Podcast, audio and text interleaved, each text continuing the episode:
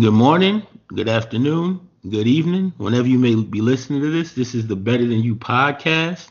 Usually Alex does this, but this is Joe. I decided I want to do this today, and he graciously let me. Um, we talk about a lot of like current events. That's one, one of the main things we do. And there's nothing more current than the passing of Kobe Bryant. Um, everybody knows by now he died in a tra- uh, tragic uh, helicopter accident with um, his 13 um, year old daughter Gigi and seven others as they were making their way to his Mamba Academy for a basketball tournament. Um, I'm gonna go to Alex first. Alex, how you feeling? I'm blessed, man. Blessed and highly favored. Blessed and highly favored. You know, salute to Kobe. You know what I'm saying? I know we're gonna get into it some more, so I'm not gonna make it long, but salute to the brother. All right, word. Brian, how you feeling today, man? Yeah, I'm good, yo. I mean, I think uh, the irony of this podcast today is we were gonna pod yesterday, but today in 1997, this today is January 28th. In 1997 is when Kobe got his first start as an NBA player, and he became the youngest player to ever start in an NBA uniform. Word. Boy, that's serendipity for Kobe. Oh man. All right. Uh, and and Ant, how you feeling, bro? I'm good. I'm just I've been kind of ready to talk about this all day. Just it's been on TV, it's been on every outlet, everything online. So just interested to see how our perspectives feel about you know Kobe Bean Bryant. Yeah, definitely, man. We definitely dedicating this uh, episode to Kobe right now. And first, I want to um, ask you guys, like, where were you when you heard first heard this news? I'll go to Brian. I ain't gonna lie to you, y'all. I was um, our family come in town. You know, me and Alex's family came in town. We were gonna discuss family history and the family reunion and shit. And so I had to go meet up with them. And I um, I was I was trying to get you know everybody together uh, because you know I'd, be driving my family most places. You know my part of the family. I was trying to get them all together so I can go get them and and um, take them to the uh, uh, take them over to this to the house to you know what I mean to go meet up with family. And Ant just pops up on a fuck my fucking chat and it's like Kobe dead. And honestly, like I looked at it and I kind of got shook up by it but then I say, yo, let me just Google this shit. You know what I mean? I didn't even respond to to Ant. I was just like, yo, let me just Google this shit. And then like my heart dropped. Like I couldn't even breathe. I ain't gonna lie to you, like, cause all of our superstars, like all of the heroes, all the superstars, like I just heard Shaq say this shit. Like they all, we all, we got to watch them all get old, yo. Yeah. Like, like everybody that I could think of that I might call a superstar, and really like for me, I hold basketball up there. Yo. I think everybody knows that about me. You know what I mean? Yeah. And Kobe is the guy. Like I, you know what I mean? Like I, he's almost, you know what I mean? Like for a lot of your, a lot of my life, it was like I loved to hate him because you knew he was never going to actually come to the Knicks, and you knew he would come and anytime there was a stage or a competition or anything like that, he was going to dominate and he was arrogant about it and shit. So it was like I, I spent a lot of time hating him, and, and I don't want to ramble about that because I know this is just about where I was at. But you know, he wasn't playing anymore, and you got to love him, and so and he was doing so much, and so when I seen that, like it's like it's sometimes you don't know how invested you are. You know what I mean? Yeah. And then something like this happened, and it kind of just showed me like how invested I was because I was emotionally fucked up. I might still be based on this shit. And I, that's me being 100% honest with you, y'all Like, I can't watch anything. I'm not looking at social media. The only thing I'm doing right now is I might post some positive shit for other people, y'all because I know people need to heal because this shit fucked me up. Yeah, man, that, that shit's crazy because I found out in uh in the group chat too, um, a little after y'all. I, I don't know what I was doing. I was, I think I was getting ready to watch the Pro Bowl or some shit like that and then uh, I just jumped in there and I saw like a little back and forth from y'all, And the first thing I did was go to Google. You know what I'm saying? I'm like, fuck this. And then uh, I saw the TMZ shit. It was crazy. Yo, Ant, since you brought it to our, um, our attention, uh, where, where did you find? How did how did you find out? no, I was at home, and uh, my friend Steve, uh, I know for a while. Um, maybe like a year or so ago, him and his wife had moved out to California. So we stay in touch and everything else like that. And all of a sudden I get this text like, nah, I can't believe this. This ain't real. Like, what? It's like, it's like Kobe Bryant passed. Like, wait, what? Like, like I just saw him at, you know, tapping up Bron and talking to Luka. Like, hold on, hold on. First thing I did is like, y'all ran to Google, nothing popped up, refreshed it. Like, a few seconds later, said Kobe Bryant dies in helicopter crash. I mean, the the weird thing about the press is now like when I saw it on TMZ, like I believed it. Like if I saw it from somewhere else, I might not have. But yeah. I, I, saw him and I was like, oh, this got to be true because they might be assholes, but they don't fuck it up. They they get it right. Yeah. So I'm like, and I was like, I just took a deep breath, and, it was weird because the first thing I did was like call my mother. I was like, hey mom, she's like, yeah, like did you hear? Like what? Said Kobe Bryant passed. She's like, what? I was like, I'm, I I swear to Christ, like I no, I wouldn't. I might joke, but I wouldn't joke about something like this. Like just just look.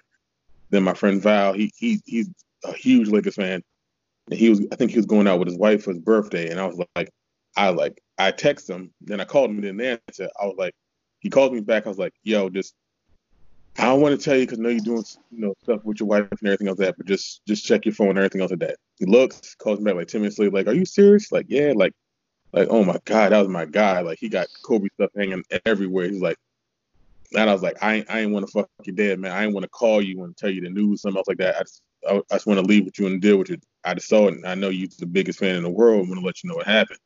And I mean, after that, you just saw everything on social media, everywhere, just like wildfire. I mean, there was some misinformation and some innuendo out there, but just hearing that and hearing that, you know, you know, the the legend of you know, a lot of these a lot of these players now, like they don't remember MJ, they just remember him. Like he's he's their guy. He's I mean a lot of people's guy. People are more Kobe fans than Laker fans, and just seeing that news is just so shocking. I'm like, I'm I'm that's one of the things that's gonna be seared into my brain. I'm never gonna forget that.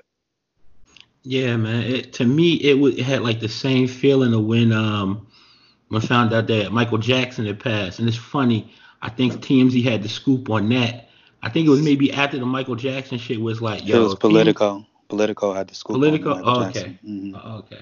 But but TMZ had something. They were doing some play by play about him getting taken to the hot whatever. I don't know what they was doing, but probably. Yeah. I know I know that like CNN and some other folks were like quoting like TMZ and shit saying that they did it. So I mean I remember that I think that was the point where I was like, yo, if TMZ say it, then it must be legit. Kind of like Ant was saying. Um, True. and like how I felt when I heard the shit, I was like, kind of put my feelings in like the group chats, like, ah, yo, that's fucked up. You know what I'm saying? It's Kobe and shit. Um, and I was watching like this, the sportscasters and all these folks crying, like real tears, no no fake shit. You know what I'm saying? Real tears. And um, I remember saying to myself, I'm not going to like cry about this shit. You know what I'm saying? I ain't know Kobe. I respected the hell out of him, especially them last years and stuff. Um, just you know, that's when you really like think when people like on their way out, you could really like reflect on their greatness and shit. Um, but then I, my whole shit was like, yo, as long as like none of his kids was there, then I could I could say, yo, I ain't gonna shed no tears on it. But when the shit got like when they start unrolling more and more, and said to his daughter that has been like right there with him, like everywhere in the past like years. So you know, because she was loving the game and trying and was was, was had game and was going to like carry the torch. You know, fuck a son, nigga. She was gonna be the one. When I found out uh, she was on there, that shit like fucking floored me, man. But um, yo, Alex, um, where were you when you found out? How did you feel? Uh, I actually found out from, believe it or not, one of our consistent listeners, a guy named Chris Rogers. He just hit me with the similar text like, "Yo, Kobe dead with the question mark."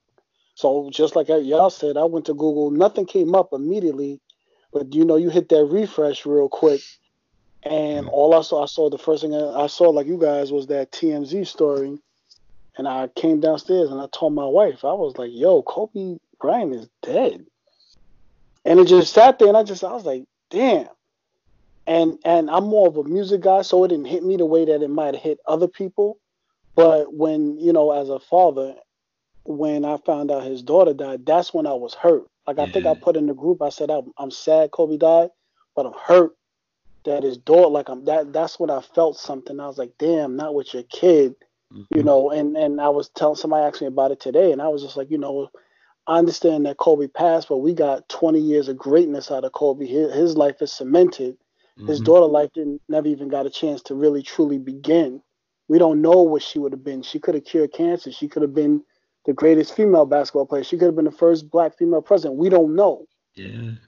You know what I'm saying? It's just like I, I, I'm always more, for me, more sensitive to children. Mhm. And same thing for the other um three teen. I think there were three other teenage, three Uh, teenagers. two, two- yeah, two other ones. Yeah. Okay, two other. I'm sorry, three altogether. Two other ones. Like you don't know what they would have been. You know, just to quote Kobe, that they to be around that Mamba, Mamba mentality, what they would have become. Yeah, You know man. what I'm uh. So that's when I was hurt. That's what I was hurt the most about. And they were definitely being mentored by greatness. And um, yeah, we want to you know send out some love to the other seven people that passed the uh, the pilot, and uh, there was a mother and father and their child on there, and it, it's just it's just a bunch, man. And uh, you know, God bless them.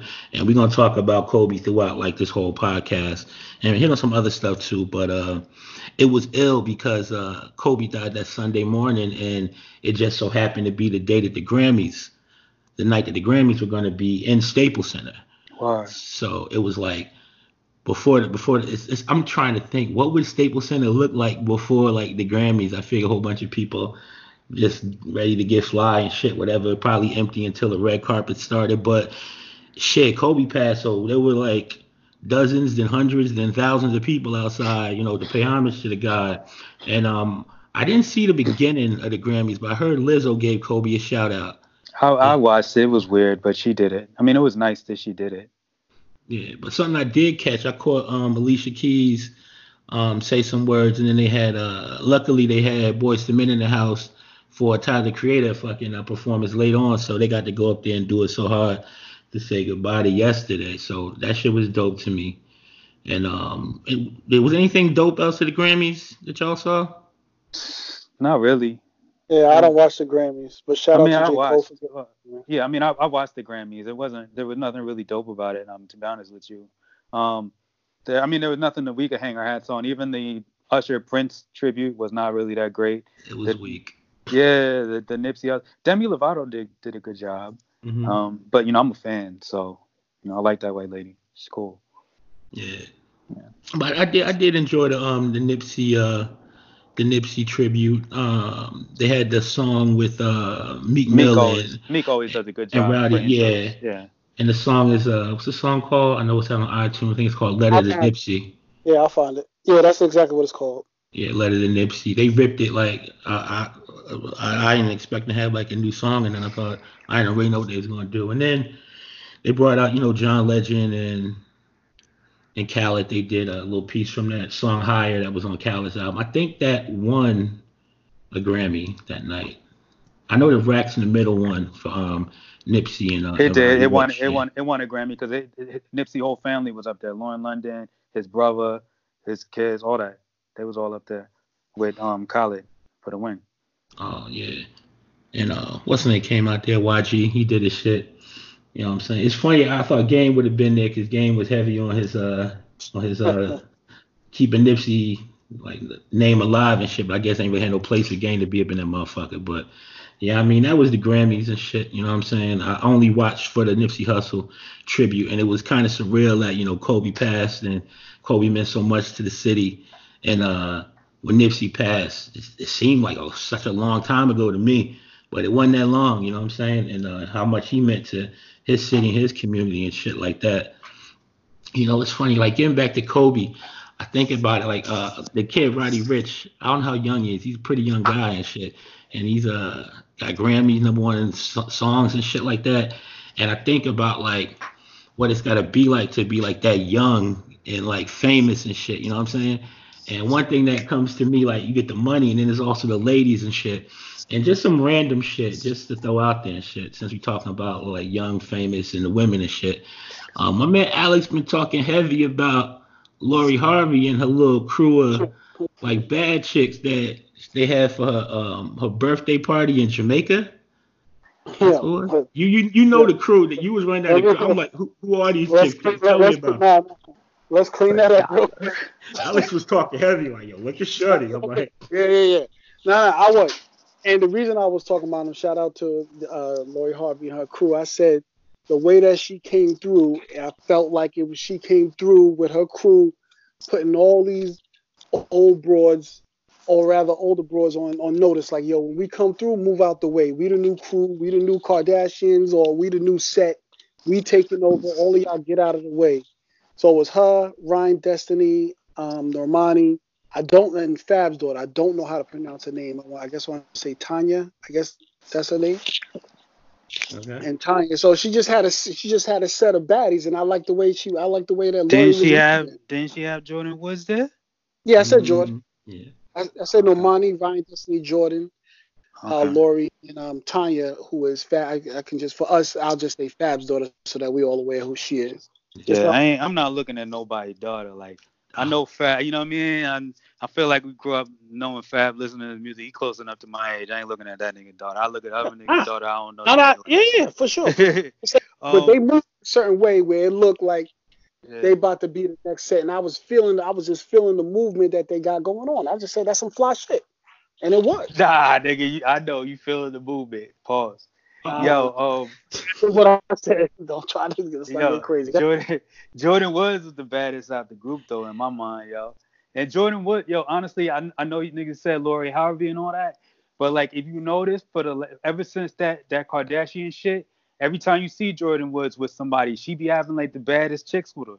You know what I'm saying? Before all this click shit, so I can't put it on Lori Harvey. I think that's just the name niggas know. It might be Jordyn Woods. It might be the fruit that's connecting everybody. Yeah, I'm gonna say this, yo. When he was, when Alex was running down like the pictures of it, saying like, and he was, he wasn't really on no creep shit. He was like, not not total creep shit, just a little bit. But most Nigga, in of your story and my story, that nigga's a creep. So but nah, it's funny. I was looking at him and it was all fine. But just like the ages of them, I was thinking I'm not necessarily old enough to be all of their fathers, but right. if I'd have like knocked up some chicks in my early teens, then damn near all of them chicks probably could have been, you know, daughter age. So it was kind of weird for me. And like you said, Jordyn Woods was probably my favorite out the group. Uh, she was the one that had the thickness on her. You know what I'm saying? Had a little bit more of that grown woman thickness on it and shit. But um, yeah, man. Nah, but yo, shout out to them though, because that's what Alex said. He's like, yo, maybe they could be like, you know, the black like Kardashian crew. Not really like the Kardashians, but just that like crew of just bad chicks that like pop up and shit. Hopefully. Word. Shout, shout out to the chicks that Alex be lusting. Alex, Yeah. Thanks for putting us on, y'all. Go ahead. Yeah, yeah, it was a big put on, but it's funny. It's it's it's it might be a little nasty bit of a transition, but um, I want to go from that a little back to Kobe and shit. We all know that Kobe came in the league young. He got drafted at 17 years old. You know what I'm saying? And um, he was out in fucking Cali, all places and shit, and he got his name up playing some of the best ball niggas ever seen and shit. You know what I'm saying and all that. But around 2003 uh, Kobe got jammed up with like the sexual assault um, charge in Colorado, and um, I remember me and Alex we were talking about it on the group chat. Anthony was there too, and me and Alex were like, "Oh yeah, like this chick, blah blah blah, uh, set up Kobe or some shit like that." Anthony like maybe she didn't, yada yada, whatever. But I don't want to get into like all of that. But I want to know how do you all feel about that Kobe um, sexual assault thing and um, how we like kind of maneuvered through it and like played the seat played through the season flying back and forth to Colorado to do the Yeah, case. can I can I Yeah, can go- I do this? I, I- yeah, go to it, bro. I think it got some of Kobe's best basketball, yo.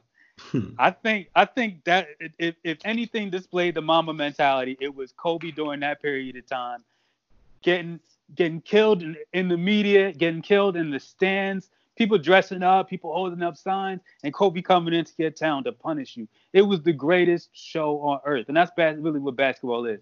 I, you can say anything you want about that girl. There was a lot of other stories that were there. I mean, she did settle. She never really testified it against testified against him. She refused to testify against them. And there was other people she had sex with that day. So I mean, you know, whatever, whatever. You know, uh, like however y'all want to look at it, you want to look at it. I don't know. I wasn't there. Um, um, but all I could say is, yo, as far as Kobe is concerned, like he got A1 credit with me, and he showed his ass off on the basketball court during that period of time. And salute, he was giving people the work. Yeah, man, Kobe was really giving motherfuckers the business, and something about that, like, um, I think it's ugly that niggas, like some like people that maybe they haven't been following how great Kobe has been since then, and especially after like his retirement and especially supporting women. A lot of folks that try to like bring this up, why are you crying over a rapist? Like, for y'all, all y'all motherfuckers on that, yo, shut the fuck up. You know what I'm saying? That's like just shut the fuck up, go somewhere. If you listen to this pod, fuck, you can skip this whole episode, nigga. We giving Kobe flowers. You know what I'm saying? But as great as he was, like just um playing ball during that time and shit, he was like losing endorsements and all this other shit. And we know that he came back and just um I want to think. I think Kobe probably had maybe like the best comeback from like a sex scandal and shit. And, and I, I, I, I uh, want to highlight a couple and shit. I don't want to shit on the brothers and shit, but we had some niggas had some sex scandals and shit. And um, main ones I was thinking about was Tiger Woods and uh, most recently like Kevin Hart and shit. Hmm. How do you like? Do you remember the Tiger Woods shit? First, got, I just want to say, like, yeah. before you before you um go to that, I just want to say Kobe was also brilliant during that time. Mm-hmm. And while everybody was staying in America, like Kobe was building a huge brand over there in China and Asia and Japan and overseas, to where everybody might have been shitting on him here, but overseas, he his, his brand was was exploding. And I think this is where Kobe became like one of those international icons and really cemented himself for his after um career, uh, you know, his after basketball career. I just wanted to like point that out. Like the, the Mamba mentality said, all right, well, if y'all want to act like uh, act like I ain't shit here. I got a whole world to deal in. Yeah, and, Joe, okay. and Joe, right before you move on to that, that other part, there's something that you always talk about, specifically pertaining to that season that the NBA stole from him. You always mention it. Mm. because of that, Steve Nash doubled up. I think that that was the second one. They gave it to him back to back. That was the second yeah. year he got it in a row. They gave him the MVP. They stole. They didn't give it to Kobe because of that. Yeah, he owed him that shit. Yo, Steve Nash should fucking deliver that to his wife and his three children that are still here with us. I swear to God, yo. You think it was because of that? Yeah, I, I mean, Joe said it so much that I believe it, and I and I'm not the basketball guy, but he was so adamant about it. I was like, damn, maybe he did, maybe he was. No, no, no. it's not the point that Kobe that Kobe didn't deserve it. It's the point that it, he was he was playing with Shaq then, right? Yeah, nah. I, I think that was the Smurf. What's what's that? What was the point guard's name? Uh, wasn't that Smush Parker? Smush Parker. Yeah, I think that was a Smush Parker. Yeah, if I'm not mistaken. I don't think he was playing with Shaq. No, I, I think I think Shaq might have just left. I'm not. I'm yeah, not exactly I think it was the first year. I, I, believe it was the first year without Shaq. It was that. It was Smush Parker. We okay. could get it though. We could. All right. Yeah. No. No. No. Okay. Never mind. And I. You know, that then then it doesn't deserve me to make a point because what I was going to say is that both of them oh, were were kind of yeah they both they, they kind of split votes and they weren't getting the benefit of the doubt you know what i mean? Because some people might have said Shaq, some people might have said Kobe, and they both were like the MVPs really every year, but other people were getting them. Because you had the two most, you had the two strongest, most confident players, and on on the same team, and they were, you know what I mean, and so they were never going to really get MVPs and I think all, all, they only both got one each. While they were together. No, no in, in, all period yeah. in their career. And and, and it's crazy because yeah, like, it, it's bullshit, but it's just like it, it's just like that's what it was because they were just winning championships and they were winning championships together, and it wasn't like like you could say what you want about Pippen, but Pippen was nowhere in Jordan's class. Mm-hmm. Like Shaq and Kobe were like huge. They were up there. You know what I mean? There's no way you could just dismiss one or the other. They were going to be top ten players ever. Yeah, and just um, yeah, there, uh, that was there was no Shaq. That was just Kobe, okay. Fox. Um, oh no, Shaquille was there. He was okay. Yeah, see, so that, that's what it was, yo. It was like they, they weren't going to give it to him then. They just weren't just, giving either either just of them. Looking at the 2003 2004 season, was it that season or the 2002 2003 season? No, 2003 2004. Okay, and Shaq, Shaq was there. Yeah. Oh, okay. Yeah, man. But anyway, um, Kobe really maneuvered through that. Uh, he really got through that trial um, with class. You know what I'm saying? People like say, "Oh, he settled with the civil thing." Well, I'll say this: most people with money will settle will settle on like some civil shit. There's a, a much smaller, like there's a much lower like burden of proof that you have to have in a civil trial as opposed to a criminal trial. And rich Yeah. motherfuckers settle with niggas every day. So folks saying, "Oh, that's the admission of fucking guilt." Nah, motherfucker, that's And That's- it's kind of bullshit. Like he didn't really. th- That's not really how it worked. The Mhm. woman decidedly did not uh, testify Right. against him. Right. Mhm. You know what I mean? So that's kind of really what happened. It wasn't like, and then he, then he just settled out of court. Was like, I just want this shit over with. yeah, man, pretty much and shit. So you uh, you asked about the Tiger Woods shit though. Did you want to Yeah. go there? Uh, yeah, just a little bit. How, as opposed, okay, we saw how Kobe got through his shit, which was a, which was a rape thing, and a lot of us, you know, we didn't never really bought the rape shit, and it was more so like an infidelity thing. During that whole time, Right. When they went to Kobe, said, you have sex with a girl?" He was, for, of course, he lied at first. You know what I'm saying? Yeah. Then they like, cause you know, it was like he cheated on his wife. Then after that, when they say no, we got the evidence. He said, okay, yeah, I did fucking shit this out, whatever. They say, you ever fuck around again? He, I think he said like one or two other chicks or something like that. And then he threw Shaq under the bus. It's like, yo, Shaq Yeah. be Shaq be having girls, but he buy him cars and he be renting them apartments and shit and all this. That so he threw, so a lot of motherfuckers was like, yo, Kobe, that was a little nasty. But other than that, he got through the shit pretty clean. And any endorsements he lost, he got bigger ones back and shit. But then we had Tiger Woods, and it was an ill time because never niggas really ain't think about what Tiger Woods was smashing on for, for real, for real. He's married to some chick, blonde chick. She was pretty, had like a 20, had like kids or some shit like that. And then all of a sudden we heard that Tiger Woods, baby, his wife went crazy on him and shit, was trying to kill him or whatever the fuck she's doing. And then it came out that Tiger Woods was smashing some of the Perkins lady. nasty, well not that he was smashing. well, they all look the same, yo. He, he was smashing all the chicks. They Anything was show blonde. girls, poor girl. Well, they they were probably regular chicks, porn. There was porn chicks. There was show girl, all kinds of shit. Anything that was white and blonde. That's They what he was all white and blonde. And and here's the thing, man. It, this is the thing about the Tiger shit. He took white women off the table as the safer option. Once that chick took the golf club Mm. and fucked that nigga shit up, it was like, all right, well, you ain't even safe over there, my nigga. Like, so you might as well just stay home with the sister. See what I'm saying? But yeah, now Tiger, Tiger Tiger's a, a a degenerate sex fiend though.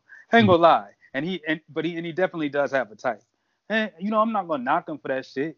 It is what it is. You know what I mean? He got the money. He out here balling and all the rest of that shit. And you know, he then after that shit, he just all he did is find another white blonde one. That's what he like. Yeah. And eventually he got through like some of his injuries and he won another Masters and shit. And now he's out there and people think, you know, he might win a little bit here there, but he bounced back and shit. Tiger's still rich as shit. And like you said, he get whatever little blonde he want. You know what I'm saying? But I feel like we should get off the whole like, you know, sex assault shit Yeah. and all of that. You know what I mean? That is what it is. And that was like just a footnote in uh in Kobe's life. You know what I'm saying? It like something that was fucking long forgotten by a whole lot of people. So it is what it is, man. But speaking to Kobe and how he was just killing shit like during all of that, and he did not stop. You know what I'm saying? This man was an Yeah. 18 time fucking like all star, and I, I forget. I think it was like 14 All NBA teams, maybe more. Um, and the shit was like after Jordan left the league, it's like, okay, what what's next? We had like dudes like Shaq and shit, but there was every every motherfucker that was a, between like six five and six eight and shit that could shoot and play some D or whatever. It was like, yo, this is gonna be the next Jordan and shit. And then Kobe pretty much became became like the ultimate like Jordan clone and shit. And Yeah. Brian, I'm gonna go to you, being like just a super basketball head. Can you remember some of these other niggas that was supposed to be the next Jordan that just did not pan Um, the fuck out?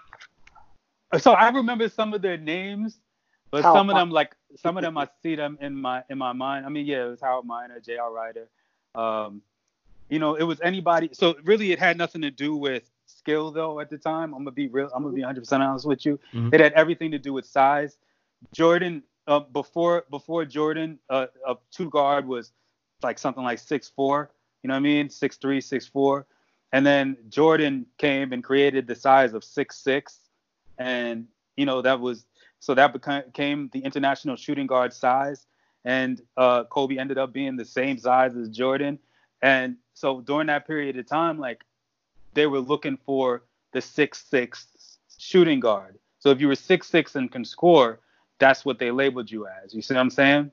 Um, they, they labeled you as okay, he's going to be in the next Jordan. And people were just saying that, like people who don't watch basketball, they were just saying that about anybody who was six six and could score. But it had nothing to do with like basketball skills or anything like that. Yeah, it's crazy. I remember. Did they say that about Grant Hill, or was he just supposed to be one of the players no. that was going to challenge to be the best? Because I remember so niggas what, was what, really the high Grant on Hill Grant. thing. So the Grant Superstar. Hill thing was the Grant. Well, it wasn't that. So the Grant Hill thing was is that um, he actually did become the best player in the league when there was nobody really there. You know what I mean? And it was just like you had to decide, and and he and he got the endorsements because he was clean cut. You know what I mean? And so but you had to decide like, did you like him or not? And we did never really got a chance. He just got the commercials real quick before people could decide whether they liked him or not. And he never really got there because he was always like injured and shit like that. And so if, if it, Grant Hill, like he never really benefited because it felt like he was kind of pushed on us, even though he was he was the best player for a couple of years. You know what I mean? He was the best player when we didn't have um, the best players. Hmm. That was mm-hmm. it. Okay, nah, man. I, I just remember like Grant Hill like being like one of the guys that was saying, "Oh man, he could be his league." And shit. I remember him on fucking uh, dating Queen Latifah on fucking Living Single and shit. Yeah. You know, they had a little art. They was pushing him heavy, man. Sprite. Do you think it was injury? No, it, it was, was injury. It was 100. percent Yo, Grant Hill had the great like. All right, we all love this this this is some real basketball geek shit, but I'm, I'm I'm gonna tell you like this: like we all love the Allen Iverson crossover. He brings the ball out. He takes a step out with his right leg and snatches it back, like the one he pulled on Jordan. You know what I mean? And then then there's the Kobe crossover where he might step step to the right and then cross his leg to the left and might snatch it back or might drive to the basketball, right? Might drive to the basket, right? Grant Hill has the illest crossover because it was calm, it was tight, and no and nobody could stop it. But you know what I mean? Like, but it wasn't flashy at all. He just takes a little step, then brings the ball to the side and just brings it straight to the basket. He had the illest crossover at the time, and he could finish and it, he could finish with a jumper, or he could he could take you to the cup. You know what I mean? And so that was kind of the thing. But people didn't like him, um, and they they hurt him. The league kind of hurt him. They were punishing Grant Hill because he had all the commercials and the endorsements when Jordan wasn't there. And so they were like literally Grant Hill would go to the basket and they was literally that was when you could just slam somebody down, knock them over. And we really had big men at that point in time. And so they literally beat the shit out of Grant Hill. He would he would have had a shot. Who was he? He was going to Orlando with who? Was it McGrady? Tracy McGrady. Yeah, mm-hmm. they yeah, traded their team for that. And they got yeah they got hurt they would have been that would have been something special, something to watch, something to see. Those two dudes on the floor at the same time. Yeah, man, and, and the whole shit crazy, man. Just like some of like Kobe's contemporaries, a lot of them are like could have been like all time greats and kind, but like injury got to them. And I don't know if it was like just freak shit that happened to him, or maybe their conditioning wasn't yeah. right. It's, yeah, exactly. It's conditioning, yo. It's a skill to be on the court. The greatest ability is availability, yo. Like Michael. Jordan said, the greatest thing that he ever um that that he ever did as a basketball player is not get injured. You know what I mean? Mm-hmm. Nigga would lift lift weights before games and all types of shit. You know, like he just he, he was able to stay on the basketball court and get out there in games. And a lot of niggas can't do that. A lot of niggas don't don't don't put in the work like a Michael Jordan did, y'all. I mean, if there's a freak injury like the Paul George injury, where when you know he he, uh, you know like he he he had that injury, whatever, what under the basket. Those yeah. are freak injuries like that, yeah. But mm-hmm. like those aren't those aren't the norm. The norm that you're seeing with these players, the 100% conditioning related. Yeah, man, and that's something that like going back to Kobe and shit. People talked about how Kobe was a fucking gym rat. You know what I'm saying? Yeah. And uh, shit, fucking Drake said she was with you shooting at the gym. Talk about Kobe White. Right. But uh, shit, a lot of motherfuckers that was getting paid to play that game and wanted to be great. Apparently, they wasn't in the gym shooting with Kobe either, in their own damn gym like they're supposed That's to. That's a fact. And it's crazy. We go back to that draft. It might have been the greatest draft of all time. It's definitely up there. That '96 draft Yeah. that uh, had AI and Steve Nash and a fucking gang of motherfuckers. Uh, shit, Ray Allen was in that draft too, right? That's a fact. Yeah. Yeah, and, and Kobe outlasted all the motherfuckers, man. It was the greatest year in college basketball the year before that too. It was just great. Mm. That was a great time in basketball. Yeah, we got some. We got some. We got to see some great players come out of that draft, but n- none of them as great as Kobe. You know, in terms of that longevity and just what he was able to do and how you know, fuck it, man. And uh, just I, they just replayed uh, the uh, Kobe's last game uh, last night. I watched most of it when he um, shot up about like 50 some shots and and got 60 points and uh, fucking won the game. You know what I'm saying? They needed Yeah. all his 60 points too. And uh, Yeah. he won that game and he got to go out like a G. It was beautiful. He had um his daughters there. I think he had two at the time. Um, his two oldest at the time. The, the other ones weren't born yet. And uh, The impressive game was the 81 though. Because this the thing to people- yeah. This the thing people forget about this game, or and I think a lot of people actually did not even watch this game. Yo, I'm gonna be real with you, because sometimes I talk to people about it, and I was like, and, and after a while, I was like, yo, did you actually watch this shit? Because like their team was getting smashed. It wasn't like Kobe came out there and was like, yo, I'm about to gun. And it's funny because Kobe what put like Kobe put up like 70, but the uh, the game before that, Phil took him out in three quarters or something like that. Like it was something. You know what I mean? Like Kobe was on a scoring rampage, right? But the Lakers were getting smashed that game. And so Kobe Star just takes over and was a lot of it in the second half, right? And then the but the niggas so competitive, the nigga started playing full court basketball. I mean full court defense. So he was picking the other team up full court, defending them, uh, shutting down their defense, shutting down their offense, and then scoring on the other side. To the cup, to the cup, jump shot, jump shot. You know how much energy that shit took? That motherfucker was going insane during that basketball game, yo. If you ever get a chance, I used to watch it on Bad NBA Classics too, like just when I just watched it, some shit for the Mhm. love, like, like it wasn't no regular basketball game. This nigga really put in real fucker where he was like, no, we're not losing this game. I don't know what was in his mind. I don't know why he didn't want to lose that particular regular season game against the Toronto Raptors, but he was like, yo, this is not going to happen tonight. And he literally showed his ass off. Yeah, and that shit is that shit classic. That should go down in history, man. Fucking uh, that shit. And I, I love when Jalen Rose, Jalen Rose. I heard probably heard Jalen Rose talk about that shit like fucking a dozen times or whatever, man. Fucking he dropped that 81 on him. And uh, but nah, back to that last game when he when he went off, you know, and he left. And last shit he said was like Mamba out after he gave like all the love to the fans and everybody in organization that held him down and showed him love. And um. I swear when I saw that shit, it's like, damn, all right, yeah, Kobe's done.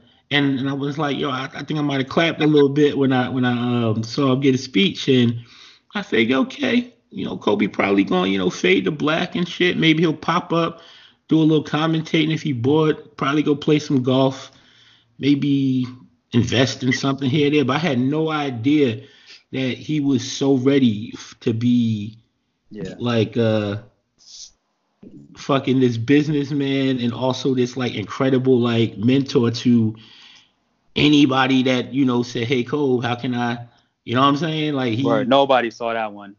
Nobody. His, he was he was so closed off. Nobody saw him being a mentor. You're absolutely right, y'all. Like that, and and you know what? I'm gonna be 100 percent honest with you, yo. After Kobe's last game, when he when he um was was ready to retire, y'all. like I was I was you know I, I respect Kobe Bryant and and he dominated on the basketball court. But first thing I posted was Chris Childs punching and giving that two piece, saying that's why I said Mamba out. You know what I mean? Because as a Knicks fan, yo, it was just like, yo, I'm gonna show you love, my G. Because you mm-hmm. know what I mean, you play ball and all that, like, and But you was never really for- great. but never Yeah. forget Yeah, but never forget, yo. And I legit said that on the thing with tag. It was said Mamba out, and I said never forget. That's a fact. But yo yo Ant, yo what does this the Mamba mentality what does that mean to you Ant? I got you bro you you here Yeah. I you mean, thinking it's, all right think no, no, no, it's it's weird to put in the right words because I don't necessarily think it fits all situations, but the the mindset of it really does. Like I don't think that Kobe was the most athletic or he was the most gifted or he was the highest jumper, but he was the most skilled. And the reason why he was the most skilled is that no matter what, he was always working. You would always hear stories of guys saying over the years, like I would get I would get to the gym at six o'clock. Kobe's been there for an hour. I would get there at five thirty. He's already there. Like he was just a guy who was just never going to be outworked. Like he took his natural talent and he just decided to take it to basically the the furthest extent that he could. And I mean, people think that and they feel they could maybe try something like that, but it's sometimes it just it seems impossible because other things get in the way. But that mentality is literally like, I'm going to sacrifice everything. I'm going to sacrifice friendships. I'm going to sacrifice family because I want to be the best at this above all and above everything else.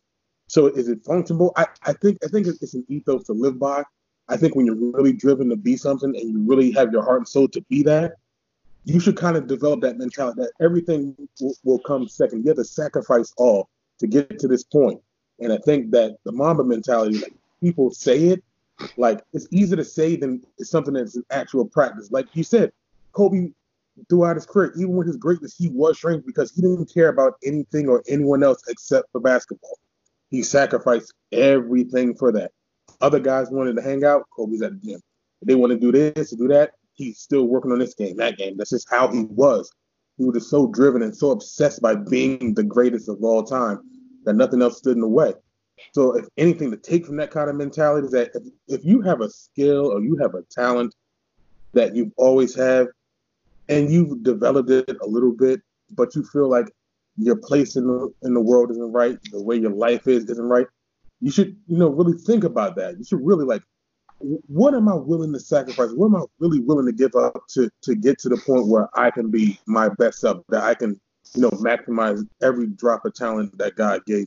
And I think when I think about the Mamba mentality, that's what I get from it. It's it's beyond all and above all. For me to be whatever I need to be, I'm going to put everything aside and I'm going to focus on this and only this, and I'm going to find a one way or another to make sure I'm the best at what I do. Man, and that's some real shit. I, want to go to Alex right now. Um, for a minute, like I mean, for maybe like a couple years, I heard you say um, that if there's one person that you wanted to work with, you know what I'm saying, it was Kobe Bryant. And I want I want you to share like a little bit of why you was on that so heavy. Yeah, I was definitely on, you know, Kobe working with Kobe and saying that I was gonna move there later work for Kobe for a while, simply because I saw the marketing behind of what he behind what he was doing. So when you come up with your you get your sneaker deal from Nike, I'm, i guess he had. To, I'm assuming he had it with Nike, and you you get in the in the room with the marketing team, and they give you the the layout and everything, and they say this is what we're gonna do, this is how it's gonna look, this is that, and the third.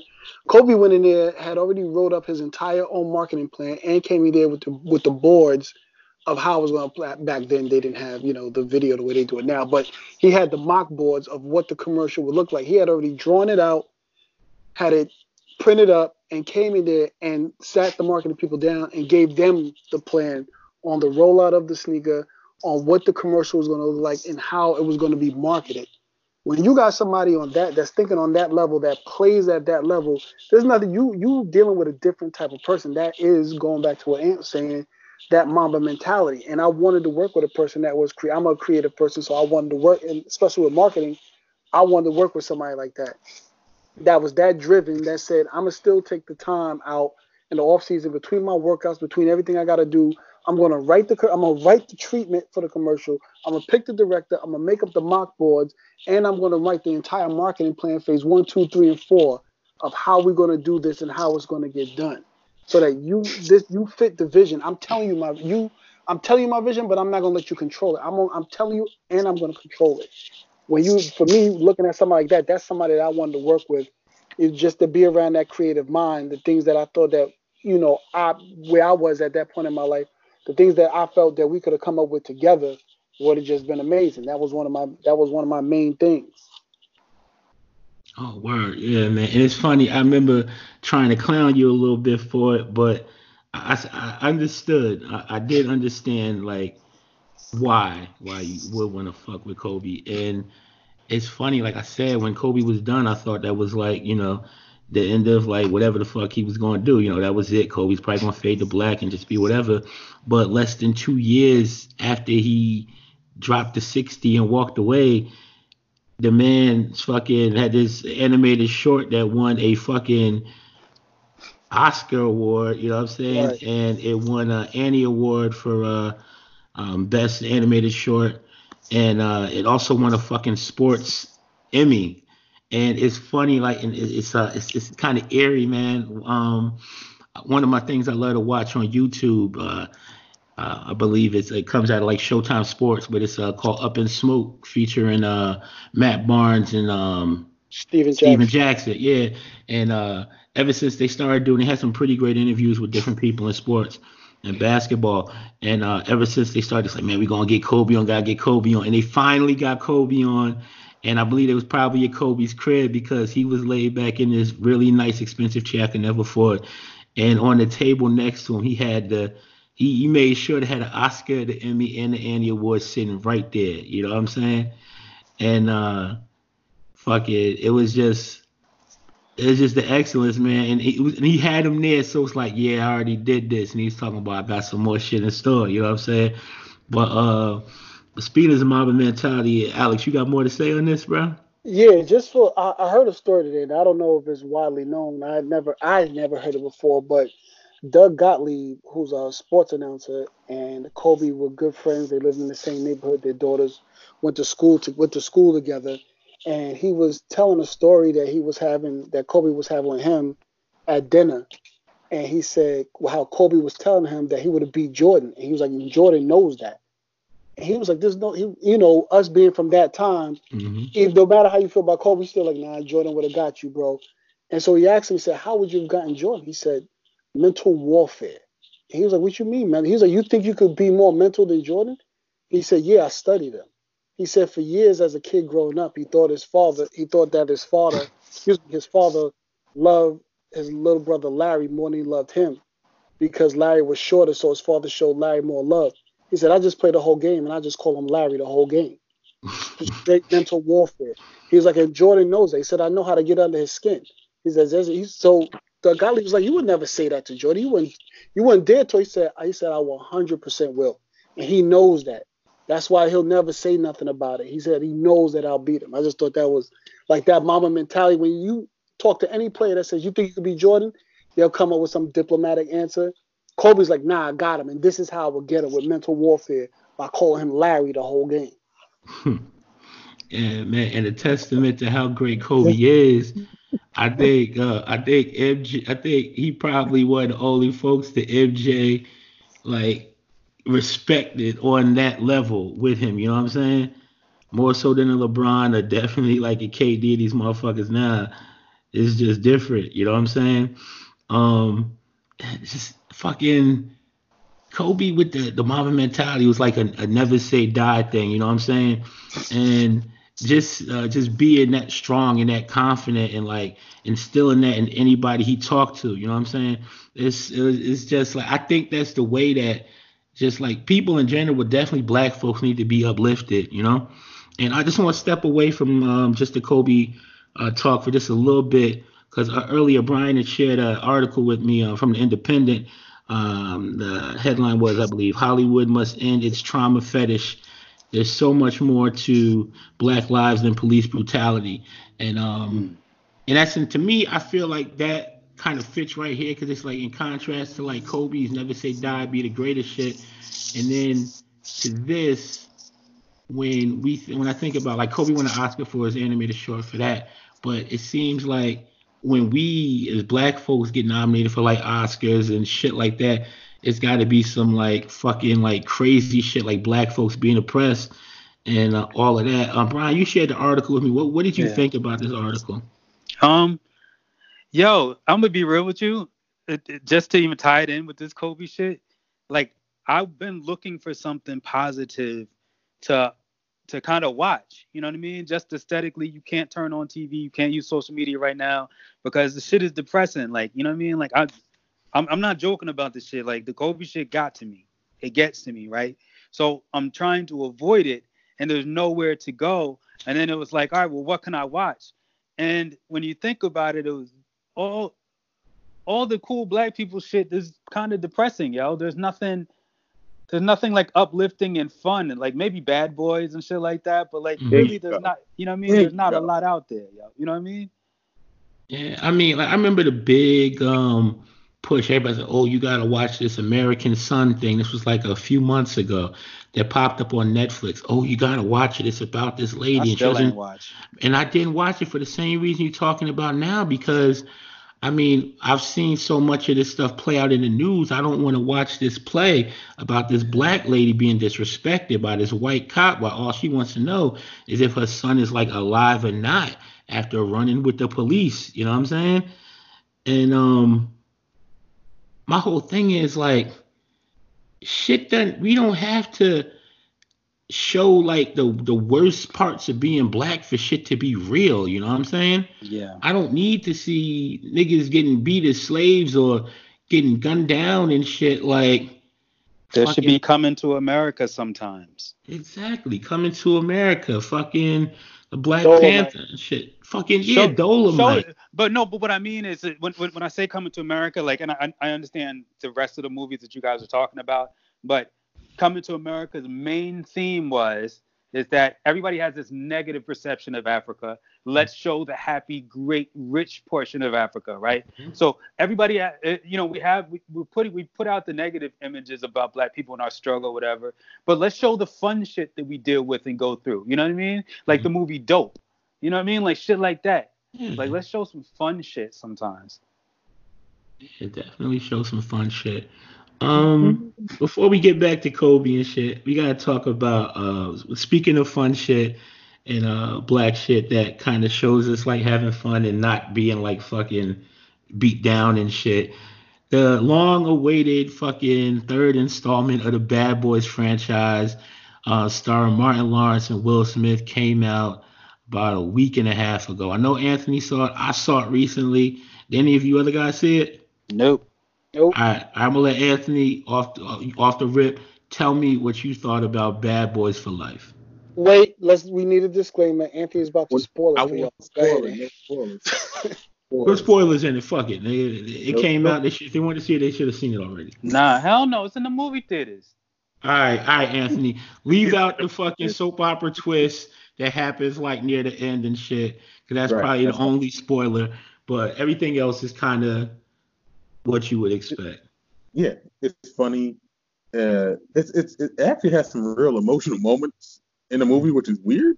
I mean, I think what the, what the most emotional one when somehow, and I think in Bad Boys 2, when Gabrielle Union ends up in Cuba somehow, and Martin sitting there crying, "We ride together, we die together, Bad Boys for life." Like, okay, Mhm. but the, that was a great moment. It was a great moment. yeah, it was. But, but you get a, a lot of you get you get you actually get a lot of emotional moments. There are some things that happened that was kind of shocking. Uh, the action the action's pretty good for it not to be directed by Michael Bay, but I mean the reason why you go to see Bad Boys for Life is because you get a chance to see Martin and Will do their thing again. Exactly. It, it's it's just good to see them. I mean, I don't necessarily know what happened to Martin Lawrence's career, but he needs to do more work because he's still hilarious to me. Yeah, I mean, he, he's deadpan funny, and it's just he's the funniest part of the whole movie.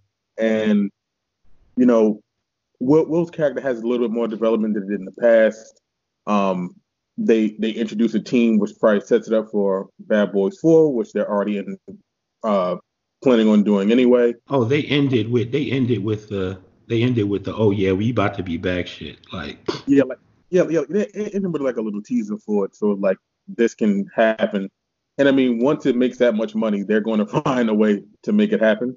So I mean, that's definitely going to be in the books. I mean, I mean, all in all, is a good, is a great one. I would say it's it's probably it's probably of, of all three, it's probably the second best one to me. Mm. Okay, me personally, um, I just really enjoy seeing Martin and Will do their thing. To me, it's probably the third best, meaning it's the worst, but it was still definitely fun to watch for me. Um, the only thing that made it kind of like, kind of made it a little trash, not well, a little trash for me, was that Will Smith is like 50 years old, and he kind of looked 50 years old, and he was getting played out a little bit more than any in the other ones and shit. And I, I, I don't know, man. It's like an old Mike Lowrey. I don't know if I'm like set up for that, but um, it's definitely worth a watch if you enjoyed the first two. And um, they they got some twists. One of the twists I thought was trash near the end, but I guess it kind of sets up things and uh whatever. But it had a lot of treats for you if you were a fan of like the first two. I, I gotta say. Ah, shit, man, that hurt my feelings. What hurt your feelings? No, we said we said, oh fuck. We said that Will was in the movie and he's like finally looking his age. Yeah. And, and uh, fuck. What the fuck is wrong with you, Ant? Yeah, yo. What the fuck is wrong with Ant, nigga? We doing a live podcast. Yeah. Yo, move on. Yeah. nigga, Ant making No, bad no, let, let, noises let, let say it. Let him say it. Let him say it. All Let him right, say it. all right, say the thing. Fuck. Okay, nigga. Like, all right, yo, Joe, man, let's move. No, yo, let's rock, yo. No, it, it quite simply because Oh, let him get it out. Let him get it out. Nigga. We're making good time. Let him get it out. it makes The listeners are not here for this. it, it no, it makes me a little bit emotional because it like it like it, like it just kind of like literally just hit me now. Like I'm not going to see the chance to watch Kobe age gracefully. Yeah. Mm, okay, yeah, it's time And to I- get back.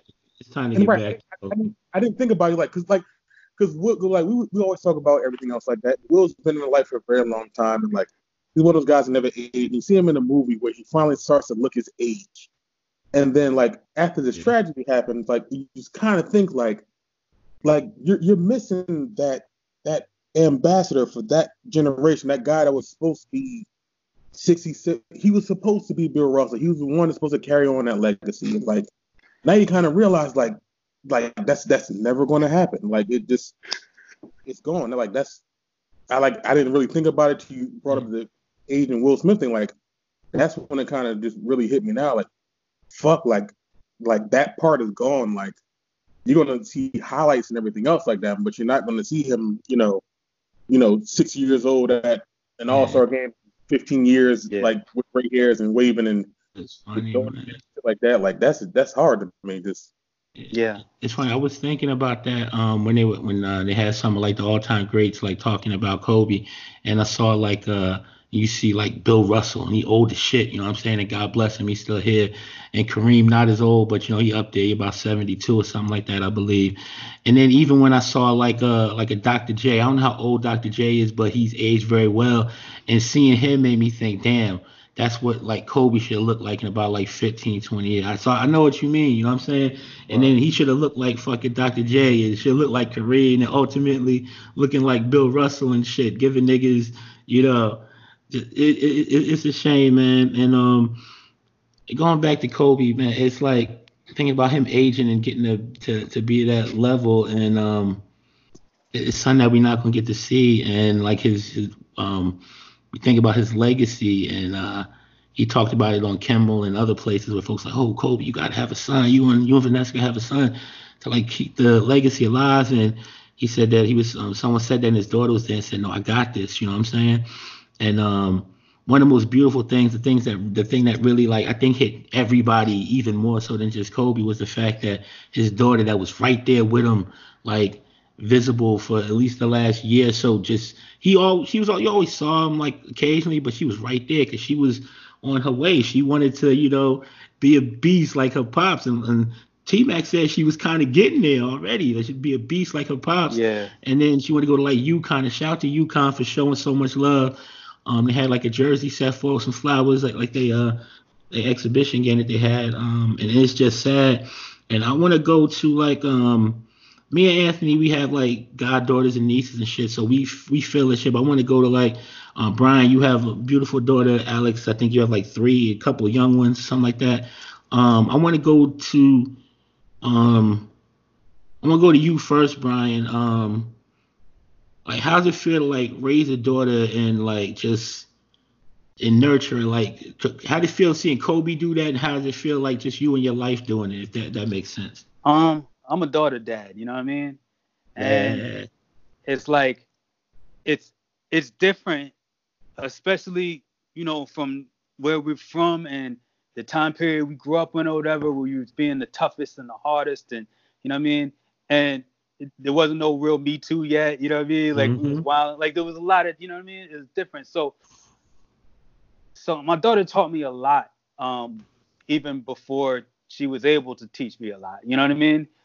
And you know, just her existence and me having to raise her and you know deal with her on a personal level, like it it kind of changed me in the way I approach things and the way I I I deal with everybody else. And then, you know, that's my child. You know, so that's my legacy. That's my everything, right?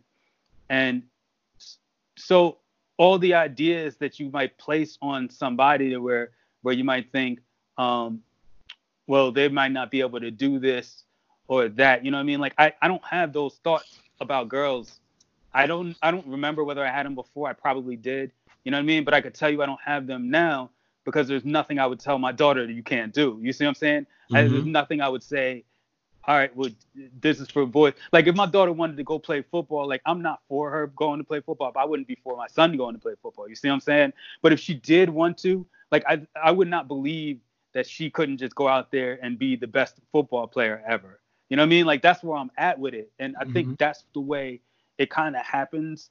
You know what I mean? It it, it kind of just sort of changes you.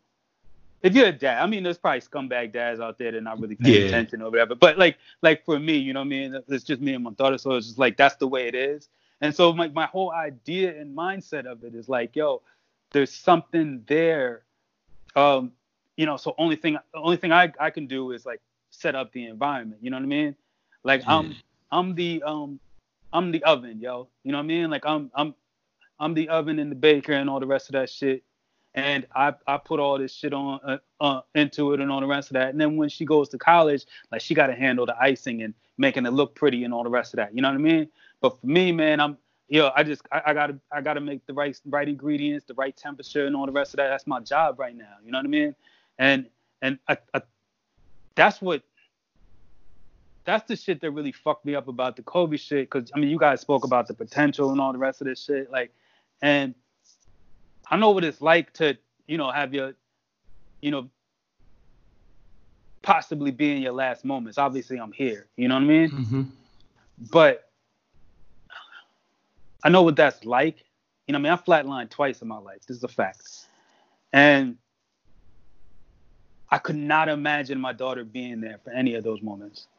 Mm. I could not imagine my daughter being there. Like I don't there's nothing in me and you said it perfectly, Joe, earlier. And and you know what I mean? It was like it it's a it's a thought process that I always have. And it was like, yo, that's a potential gone. You know what I mean? Mm. Like what was she gonna become? Alex said, yo, she could have cured cancer. You know what I mean? Like, yo, he's right. You know what I mean? Like that's that's potential loss. Um, and we we were robbed of greatness. Kobe, listen to what Kobe was doing for women athletics. Mhm. I mean, he was putting the the greatest basket, the greatest retired living basketball player that a lot of a, a whole generation saw. You know, outside of Michael Jordan, right? That a whole Mhm. generation saw was focused on women's athletics. And Mhm. he was having these women come to his house, was training them, WNBA players and shit. You know what I mean? WNBA was about to be lit. Let Mhm. Kobe have his first daughter there. You know what I mean? Or even just be about to come there because she was already gonna go to UConn. Oh, You know what yeah. I mean? So so when the WNBA came, like it was like, yo, that shit was gonna be so lit. It was gonna be the next show. I mean, it Mhm. had to be. You know what I mean? Because it was it was Kobe. You know what he does with shit. He don't lose. That's his thing. He probably under he probably already knew how he was gonna market that shit. He probably already knew how. Listen to what Alex was telling us Mhm. earlier. You know what I mean? He probably already knew what he was going to do with that shit to make niggas fuck with it. He probably already knew. And so that that's that's what that's what I feel like we lost that. We got robbed of that. We got and and yeah, like back to being a dad, yo, like man, Kobe had Kobe had a, a few of them things. And he was gonna see greatness out of all of them motherfuckers. And that's that's that's kind of how, how I look at that shit. Yeah, man, definitely. I feel that shit, man. Yo, yo, Alex. Um, I know you got your son. You know what I'm saying, and I know he doing doing big things. He playing he playing football, right? He doing Yep, his thing. yep, But besides from your son, your girls, man. How how with Kobe seeing Kobe with his daughter and you thinking about you and your girls, like how does that feel? Like I mean, I try. I'll be honest. I try not to because, like I said, I, I was sad when Kobe died. I was hurt when his daughter was there because then that's a direct.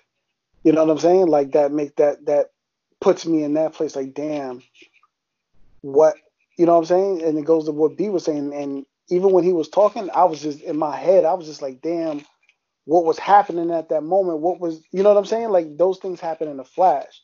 And then I got to go to, I believe had three daughters. He just had one not too long ago, if I'm not mistaken. Mistaken. yeah, like So seven like months him- old. Yeah. So his wife is there with three other daughters. Like their example for a man is gone. Even though I know I'm pretty sure they are set in their in their in their lives and they they'll have other men that come in that can be that example. But at the end of the day, your father's your father. He's that first man that you fell in love with. You know what I'm saying? And B, I know he can relate to it because I have my wife to lean on. B is doing that all by himself. Word. So he's every, so he's every, so he's everything. So if something goes crazy, I got somebody right there in the house like, oh, wait, let me go ask mommy. Yeah. He got to figure it. He got to figure it out right then and there. There's nobody to lean on. I mean, you can have a mother, you can have a sister, but at the end of the day, it's just you and her. It's an obsessive science, so Right. Yeah. And I have my daughters with me. I have my daughters with me constantly, all the like all the time. Like I don't I don't leave them behind on purpose because I want them to see what I look like. I want them to see um, if they decide when they grow up to get married and to go on is to see how I am with their mother, so they know how to be treated. Exactly. You know what I'm saying? Like that's in, that's important to me, and that goes back to a lot of what you were saying, um, uh, uh, Joe, about what he did after that trial, how he invested more into his children, probably realizing like, yo, I gotta tighten up and I gotta fly right. The reason, I mean, we all know this, but well, maybe everybody doesn't know. The reason he was started using helicopters because he wanted to spend more time with his kids. It was easier Mhm. from his house to the facility and then to come back. And he said he wanted to do that even when his wife was saying, Nah, babe, stay, I got it. He was like, No, I want to do that. I'm not in town. I'm going to take the chopper back and I'm going to be there on purpose to pick them up from school because I need all the time I can have with them. I want to have with them. Good. Yeah, I believe he mentioned um being stuck in like crazy traffic the once crazy and missing LA a, right, the crazy missing a play or something like that, Yeah. and that was something Yeah. I heard.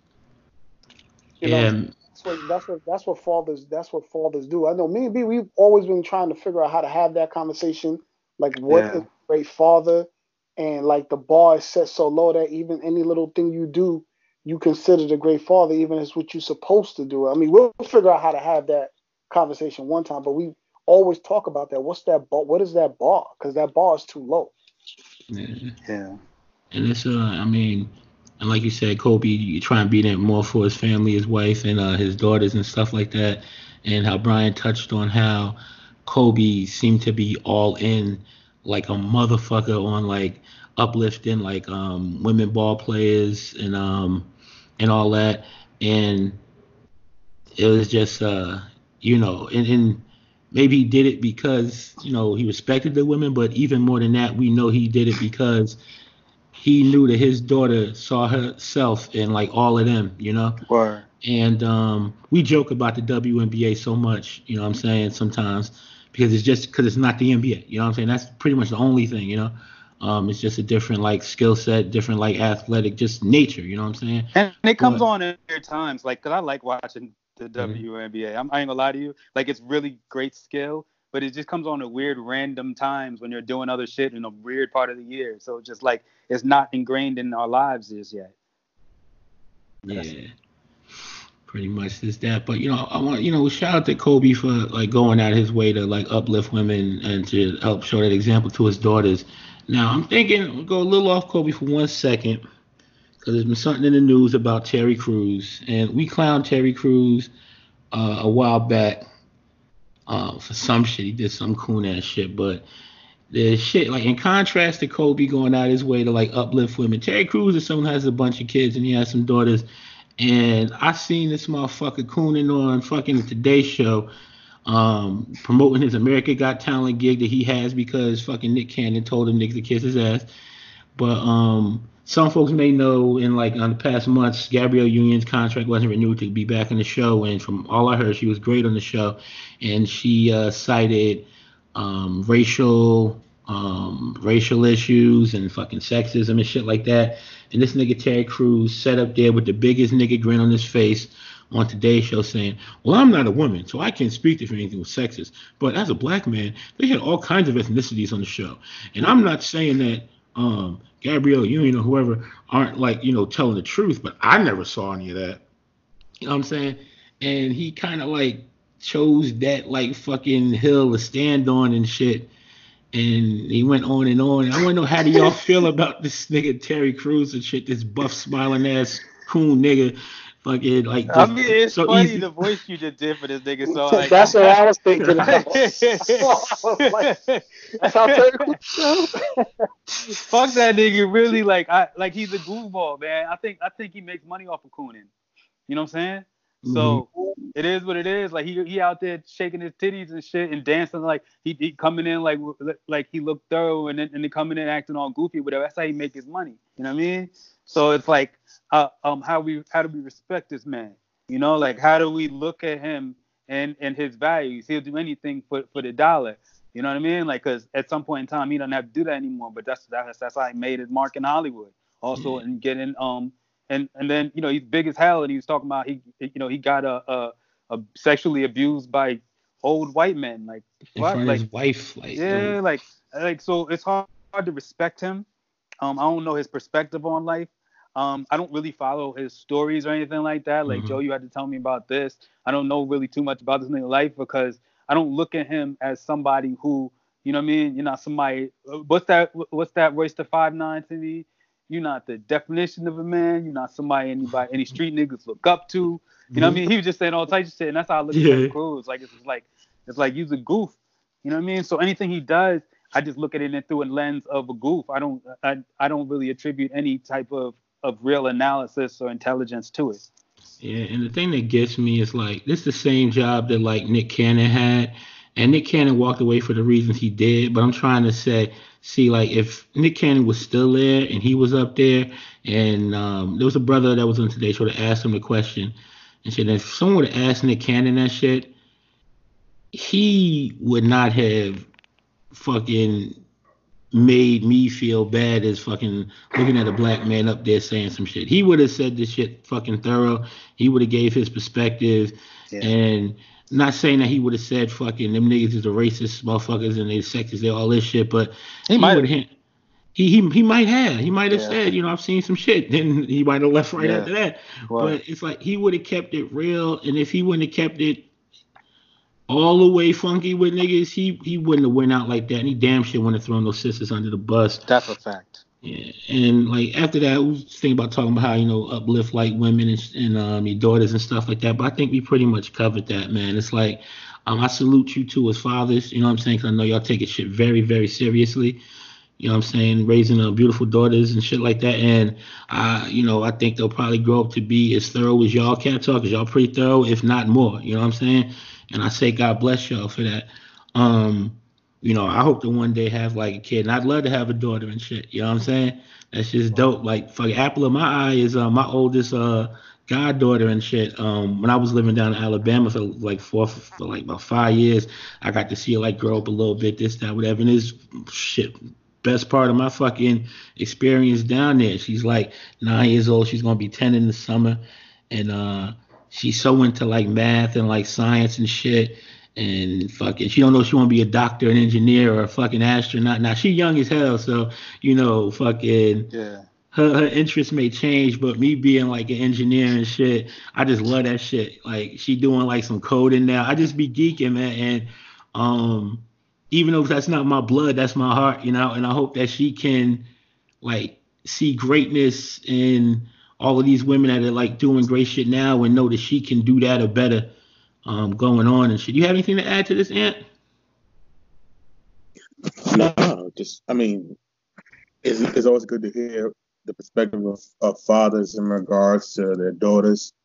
It's interesting and hearing about you know Brian and what he's gone through, and how Alex really wants to be an example for any man that follows after him in regards to his daughters. And I think, I mean, the most important thing that I took away from it is that, you know, I mean, your daughter's a precious resource. Like I said, I have my nieces and and then like I'm I'm just glad to see them grow and be interested in things that they like and and like I just like it's enjoyable for me to be a part of that and see them mature and grow and give advice and be there to listen and so on and so forth. I mean, their their dads in their life, but just having them around and talk to them and seeing them from when they were babies, so they're maturing and being in high school and so on and so forth, and getting involved in athletics, running track, like like things that you like. It doesn't matter what the sex of the person is, just just seeing your like part of your family, your blood just mature like that, and seeing the amazing people that they're becoming and they want to become. I mean, like I said, it's a blessing, and I mean, I, I mean, I don't re- regret any time I've ever given of mine towards them, and and I, I, think for any parent, I don't think any of them ever will. I think they just want to make sure that they raise their child the best of their ability, make sure they, they see them ha- happy and healthy, and you know, do what parents are supposed to do. I know one day we'll have a conversation of like, as Alex said, why is that bar set so low? And, and maybe we need to raise the standard. But I think the thing is that when you really care about your children, the, the standard is always high because you always want the best for them. It's not the you're you have what I didn't have. It's, it's more of, you know, I know I didn't have, and I know that you know I'm providing you with more than I may have ever had. But more than anything else like that, I want to try to teach you in a way that that it's not important. Like you having better and bigger things doesn't necessarily make you a better and bigger person. I just want to make sure that you know you respect people, you respect yourself, you respect your elders, you respect your family, and that you just grow up just you know just to be a good human being. And I mean, I appreciate hearing that from them and hearing the knowledge that they give out in regards to that. I really do. All right, man, that's real shit, man. Um, then we get to like a last little bit about Kobe right here before we j- jump into like just sports in general, how we like to close out the pod. But my question is, it's like Kobe is like the personification of greatness, and we talked about that Mamba mentality and all that. I'm wondering, like, just from each of y'all, what lessons have you learned from Kobe that you can use to be like the even greater version of yourself? Um, Alex, what what what what what, do you have? Uh, well, looking at Kobe, I mean, I think he personifies, you know, discipline, determination, dedication. You know, I always, you know, that's a moniker from D Block, but he that he personifies that. You know what I'm saying? He was he was all of that, and on top of that, he put in the quote unquote, you know, ten thousand. Malcolm, shout out to Malcolm Gladwell, ten thousand hours. He probably put in fifty thousand hours to be great at something. That's why he's considered Everybody else might have put in 10, but he put in 50. That's why he can arguably be on that Mount Rushmore, you know, debatable whoever you want to put on to take off. He had he he wrote he he he used every bit of his talent. He got everything out of his talent that he could. And people really do that. Because mm-hmm. people rarely can even find what they're great at to begin with. So let's just start there. But he found what he was great at and he used he squeezed all the juice out of that. He left it on the table. His dash, in terms of um, when he was born to the point that he died, that dash of basketball is complete. That's why he was able to retire and never feel like he needed to go back or do anything else. He was done. He was good. He know that he left it. He knows that he left it all out there. He squeezed all the juice out of his talent. There was nothing left. So he just easily walked all the way. He easily walked uh, walked off the court with no problem. Hmm. Wow and shit. I, I want to go next when I think about like um lessons I learned from Kobe. Like, um, it pretty much is the same thing as like what Alex said. Uh, I saw some clip of Kobe speaking, and he talked about um how he didn't want to be that player that came in there with like you know the size and like the physical gifts and gave like just enough to like you know be in the league and be good. You know what I'm saying? He like Alex said, he wanted to squeeze every bit of like greatness out of him pause, and um, and uh, and, and he did, and, and to me, I think about like myself, it's like um always been I was like an intelligent kid and as far as being an adult I think I'm pretty like intelligent I have like different skills and shit but one thing I I know I've been far too many times is a slacker you know what I'm saying by like uh I've had like bursts of like doing like great things, but it was never something I really felt like sustaining. I would get comfortable and saying, Yeah, I did that and then just fall back and like rest on my laurels, like they say, you know what I'm saying? Same. Yeah. And um just thinking like Kobe Pat Kobe passed and just just all of all, all everybody talking about him and just watching old interviews with him, it, it hits. It's like I, I, was never gonna be an NBA player, you know what I'm saying? I was never gonna like, you know, do that shit. But it's like for myself, it's just like different levels of shit. If I take like fucking the three or four hours I might spend watching TV at night and like do a little something different, you know what I'm saying? and uh, just just just do something like enrich myself. And I have plans and shit coming to New Year to like step up things, but it's like you can't just be a New Year's resolution motherfucker and just be fly for like maybe like a month or two and then be like happy with the shit. It's a lifelong fucking it's a lifelong journey to like just keep trying to reach your like highest potential, you know what I'm saying? Wow. And um I'm not gonna lie and say I could ever had that fucking like dead eye fucking like determination that Kobe seemed to have, but Lord knows I could ratchet it up a couple notches, you know what I'm saying? And Lord knows I, would fucking like look back and say, damn, I did that and I'm still doing it, you know what I'm saying? So I hope to like be able to internalize some of this like feeling I have about uh the Kobe passing and shit and like reflection of myself. And uh just hope I can like, you know, just try to live some of that Mamba mentality, you know what I'm saying? Just just try to have that like inside of me, like pause. But uh, Brian, how, um, what about you? Um, I mean, I'm competitive. You know what I mean? So, like, I understand competitive people. I understand like the idea of being relentless. But I remember one interview Kobe had um, towards the end of his career. Maybe, maybe yeah, like five or six years left, but like you know, still like in the idea of you know towards the end of his career, and they and and he's like so, um, would you be ready for retirement? And he was like, I mean, I'll know. He said, you think I'm just going to stick around and, and come off the bench and score 14, 15 points a game? Like, no, I'm not going to do that. You know what I mean? And like, that's that's Kobe to me, and that's what I, I learned from him. Like, yo, just relentless idea that I'm going to be great regardless. You know what I mean? Like that's what I'm in this for. I'm in this to be great. He had money at that point. You know what I mean? I remember the playoff game where he had a bad game, and like he came back on the court and practiced for hours when everybody had left, and he wasn't even. It wasn't even a home game, mm-hmm. and it was like I said.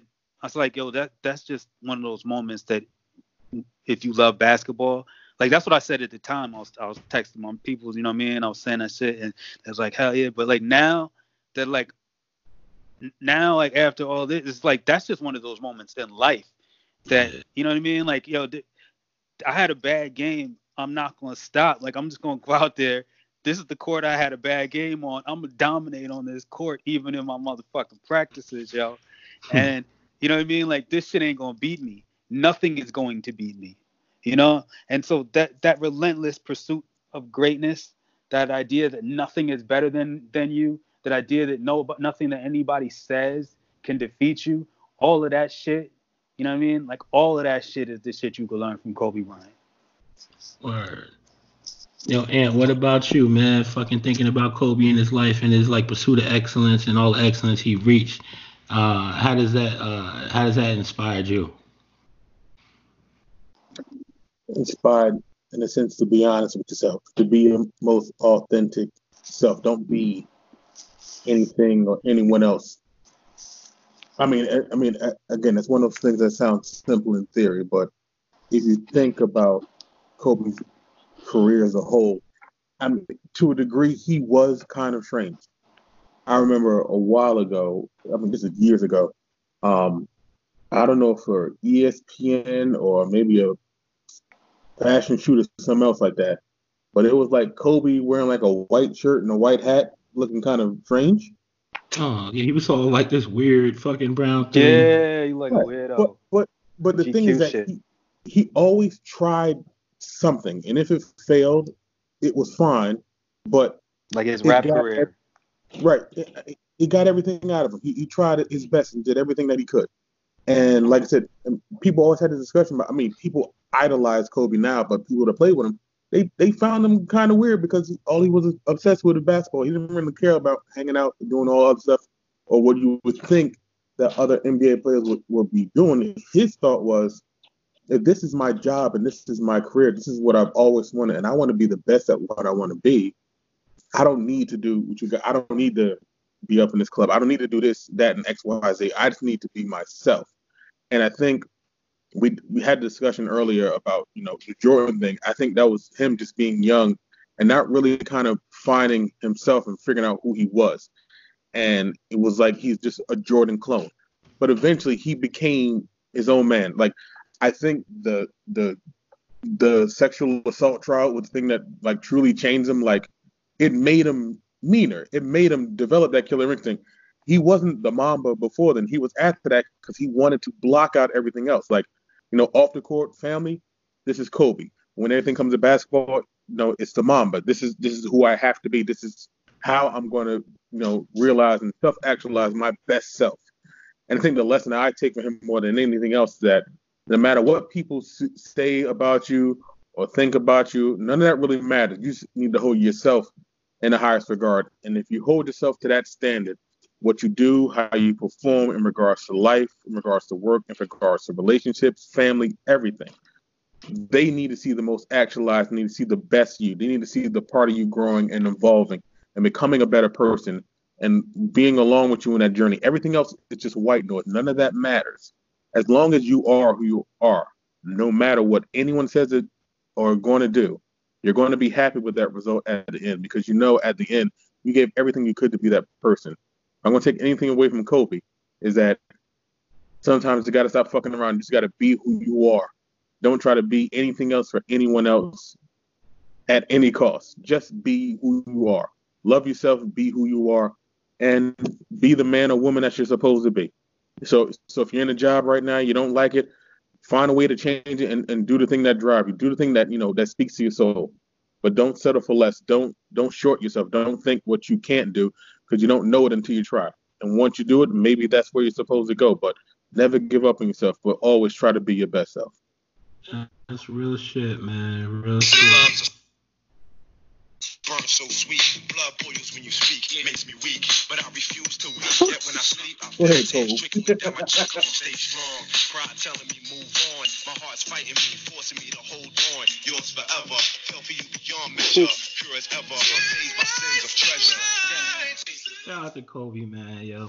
Kobe, uh, somewhere, somewhere lost, somewhere lost in my in my DAT collection is that Kobe album because I was there when that album when they made that album and the NBA shut it down. They said they didn't want him to do that because he was about to be the face of the NBA. They didn't want the face of the NBA with, with um coming out with a rap album. Yeah, it's funny. I, That's crazy. Shaq. I, I, saw Shaq uh, when he was talking about uh Kobe on the um uh inside the NBA the pregame show and shit. He said he talked to Kobe and Kobe said he said Kobe, what do you want to be like? What you want out out of the game? He said I want to be the greatest. Cause I'm gonna be the greatest player in the world, and I want to be bigger than Will Smith. I don't know if he's talking about just rapping or like fucking acting or just fucking like just the level he's of celebrity. Area, yeah. So yeah, man, and, and Kobe, Kobe wasn't bad at rapping. He was alright. Yeah. I heard Kobe. Even it was it was it was annoying. He rapped too long. It was just like yeah. he didn't have any structure. He could have been a lot better. I remember yeah. one time, like I, I, I, listened to him and he was, and and it, it was supposedly like some freestyle. He was like, "We keep it going," and he started rapping in another language, and I was like, "I wish this nigga would just shut the fuck up." He rapped for like 16 minutes one time, and I was just like, "All right, this good to you?"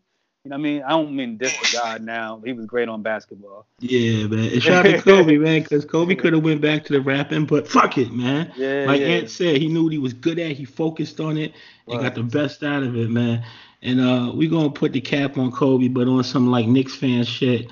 Um, Alex was in this group chat while we doing this pod, and he was asking, "Is R.J. Barrett?" That's our fucking hope number three pick that we got this uh, right. uh last year in the in the draft and shit. Is, can, is he is he the Maple Mamba? I mean, no, somebody called him. Literally. Some, well, no, no, wait on, time out. Okay, guys, uh, he, that's literally his nickname. Yeah, okay. that's what I was about to say. It's like everybody calls him that. Like that's his, Is, is he gonna live up to it, man? Do we have? Oh, okay. So here's the thing. Here's the thing. Like, you know how long it took for even Kobe to live up to the for anything? Like, remember Kobe was hitting air balls and not getting playing time. I mean, look at his early career. That's why it was so easy for for a lot of people to pass him on the scoring list, is because like early on in his career, like he really wasn't putting up the stats and he really wasn't getting the playing time. You know what I mean? It was Eddie Jones out there balling, and then they had other shooting guards ahead of him, and it just wasn't. There was really no reason to put him on there. You know, mean, put him um on, on the court. I mean, he was good. I mean, he was better in, ba- in um, video games. He, he Mhm. got voted in um the All Star game, but he got voted in Second by the fans. Yeah. You know what I mean? It wasn't the it wasn't like coaches or anything like that, and it wasn't because he played so well. I mean, you know, he wasn't getting any playing time, and so um I don't you know I don't know. He wasn't rushed, and you know what I mean like uh the Maple Mamba. He's our you know he just experienced his first injury Yeah. like ever in in in his life according to him. So you know what i mean? Like we'll see how he comes back from this. He's a brilliant basketball player though i'll say that. And he has the ability to be to be great. I don't know like kobe had kobe developed the best handle. You know what i mean like in the game and then you know short of allen iverson but like at that point in time like to be six six with the type of handle that kobe had it Mhm. was crazy. So he had the best handle in the game, and then he won two. Kobe won two championships, and then went to Hakeem Olajuwon and said, "Show me all the post moves." And then Mhm. he led the NBA in in scoring in the post. Like so, like there's a lot of Kobe was relentless, man. It's Mhm. hard at some point in time. Like, and I and I know. Yeah, at some point in time, people are just going to explore the Kobe career. I know we think we're doing it right now, but that's not really. This is not really exploring the Kobe career Oh, just no, yet. there's- there's You know so what I mean? much. Like the the actual basketball portion of the Kobe career and the different versions of Kobe that we got. You know what I mean? It's it was it's just amazing the things that he used to be on the did be able to do on the court. I used to wake up in the middle of the night during the playoffs, uh, uh, because you know they play on the West Coast, and I used to always keep my my um my TV like on those on those basketball channels, right? And when Kobe would be playing, like his shit would look like a fucking video game. Like those hmm. those spin moves, those half spin moves, those in and outs that he used to give people, those cro- like it was so tight, it was so crisp, and you can tell he was doing practice moves. It was just like it, it was almost like the other person wasn't even there. and and that's that's like the amazing part about him. Like he was able to translate everything in the game because he was so smart. You know, some people can do know the moves, but they can't translate into the game. He can translate everything into the game when they need to be done. It was it, it, he he understood the pace of the game. He would set the pace. He would never rush. Um, fourth quarter, he would get this little bounce to him, and like it was just like domination time, especially on in big games. You know what I mean, or big shows. Like it was like, and then also I remember the asshole version of Kobe. Like I remember when um, people said he scored too much, and so he he chose the playoffs versus Phoenix to like just pass not- and yeah. not shoot. Like That you know what I mean? Yeah, like so he. I mean, Kobe. Kobe was was was some shit, man. But he did whatever he wanted on the basketball court. Yeah, man. And just to put the cap on Kobe, man, it's uh one of those like surreal things, like just even now, you know, especially when the shit first happened, it was like Michael Jackson passing, Whitney Houston passing, fucking when you heard that a plane actually hit the World Trade Center, of course the whole statue was way crazier after everything went down. But when you first heard a plane hit what? And shit, and then fucking like Trump winning the presidency, just when like surreal Right. moments where you sit there and like, is this life? Yeah. You know, you know what I'm saying. But we, we dedicated like this whole pod to to Kobe, and with good reason, man, because um he was like black excellence personified. You know what I'm saying? He was everything that we um want to be in like our careers and shit. Fucking fucking be a basketball or business. Everything that we want to be is like fathers and husbands and just all around like just good dudes and shit. And just for ourselves, not even thinking about like a career or a fucking even family, just dedicating yourself to being the best that you could fucking possibly be. So, you know, God bless Kobe and shit. Um, we showed that nigga mad love, you know. Um, we hope we you not too bored if you listen to this pod. I think we kept it a pretty good flow and mixing some things, but it's ill because only someone the magnitude of like Kobe Bryant passing could actually eclipse the fact that we on the road to like the Super Bowl. That's just actually happening next Sunday. You know what I'm saying? Wow. Um, so I think we should like maybe put out our like picks. You know what I'm saying? Uh, Alex, how, who do you think is gonna win, and how you think the game gonna look? I don't know. I've been struggling with this because like the film is just every time I look at the film, it says it's somebody. It says it's somebody different. But right now, today, I'm I'm on Kansas City. Mm. It's just Never that Mr. Empty it's just that Mahomes can throw Mahomes can throw from any angle. And the only problem that the 49ers have ever had this season has been with mobile quarterbacks. They even Yeah. struggle with Kyler Murray. Yeah. And Mahomes is that type of person. And not only that, he's dead point accurate. He could throw from any arm angle and have the same velocity and, and same accuracy. And that's the that's and they have they have players on the outside that can, you know, get get loose in the defense. So I think that's mm. the only thing that I'm really looking at. And Andy Reid is a great offensive mind, and so is Kyle Shanahan. So it's going to be. But right now, today, I'm definitely I'm, I'm looking at Kansas City. But it's going to be close. I say within three points. It's going to come down to a last play. You think Last it's gonna be high, possession. you think it's gonna be high scoring? Yeah, I think you'll get. I think you'll get about. I think you'll get 30 points from each team. Mm, that would be love right there. Shit, yo, Brian, where you at? Well, Um. I- Okay. So here's the thing. Here's the thing. Like, I, you should have let me go first. So I could have made the point with that. Yeah, the 49ers do struggle with um with mobile quarterbacks. That's a fact. It's a, like it's an undeniable fact. I, I'd sit here. I'd be lying if I didn't say I'm not. I'm kind of nervous. I I do feel like the 49ers are gonna win though. Um, that is 100% fandom in me because I'm nervous. But um, I don't care how they win. I don't care what the score is. I just want the win. You know what I mean? Like I, I kind of want the Super Bowl to happen and be over at this point in time. You know, I'm have like people over the house and shit like that. Like I don't, I'm I'm I'm not uh, anxious to watch this game. I'm not gonna feel good during the game unless it's like us coming out dominating. You know what I mean? I'm I'm just not gonna feel good. I'm gonna tell you this, man. Looking at the past couple like Kansas City games, even if y'all come out dominating, be up by like 24 points, Yeah, I know. It Nigga, still I could don't want hear it. I know. I know. All right, yo, Ant, where you at, man? 49ers. Okay. I don't know. I, I think I think they're gonna run their ass into the ground, and I don't mean like Derrick Henry pounding the ball into you. When when they run that zone blocking scheme Mm-hmm. and they pick up six, seven, six yards at a time, and that defense isn't that defense. I'm they're not bad, but they're they're like up average, maybe slightly below. But if if they can get that ground game going just like they did before, and I mean Garoppolo just needs to manage the game. Just just don't make a turnover in the worst possible situation. All you need to do is lean on that line, lean on that fullback, lean on your tight end, run that zone scheme running. All they've been running that scheme all season, and I mean they have the best record in the league, so it hasn't really failed them. They're Mhm. doing it in the playoffs too, and it hasn't it hasn't really failed them. And and having that front four, having Kwon Alexander back to, to help in the middle of the field. Mm-hmm. I mean, I, I understand you get that whole idea about, about Patrick Mahomes. I mean, he scrambles, but he's not Russell. Like you're not really thinking he's going to escape outside the pocket. I mean, that was a great run he had uh, two weeks ago, but it wasn't like can though. Right. He can, but but it, it but it's, it's not really his game. It's it's really to just kind of sit back and move around in the pocket and just kind of light you up. And the thing is, just that arm strength. You're not really worried about him in between. You're really You know worried what, about Ant? You was a Oh, smart ass nigga, guy. God. You a smart ass nigga, guy. Yo, So- we're better in the trenches on both ends. You know what I'm Mhm. saying? Offensive line, defensive line. You know what I mean?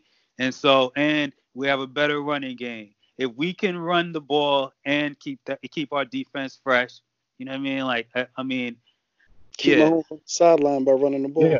yeah, yeah. And I, I, I understand people are really high on Kansas City. I mean, I am too, and I think it's going to be a close game. But there's a real possibility if Bill O'Brien wasn't stupid, they would have lost.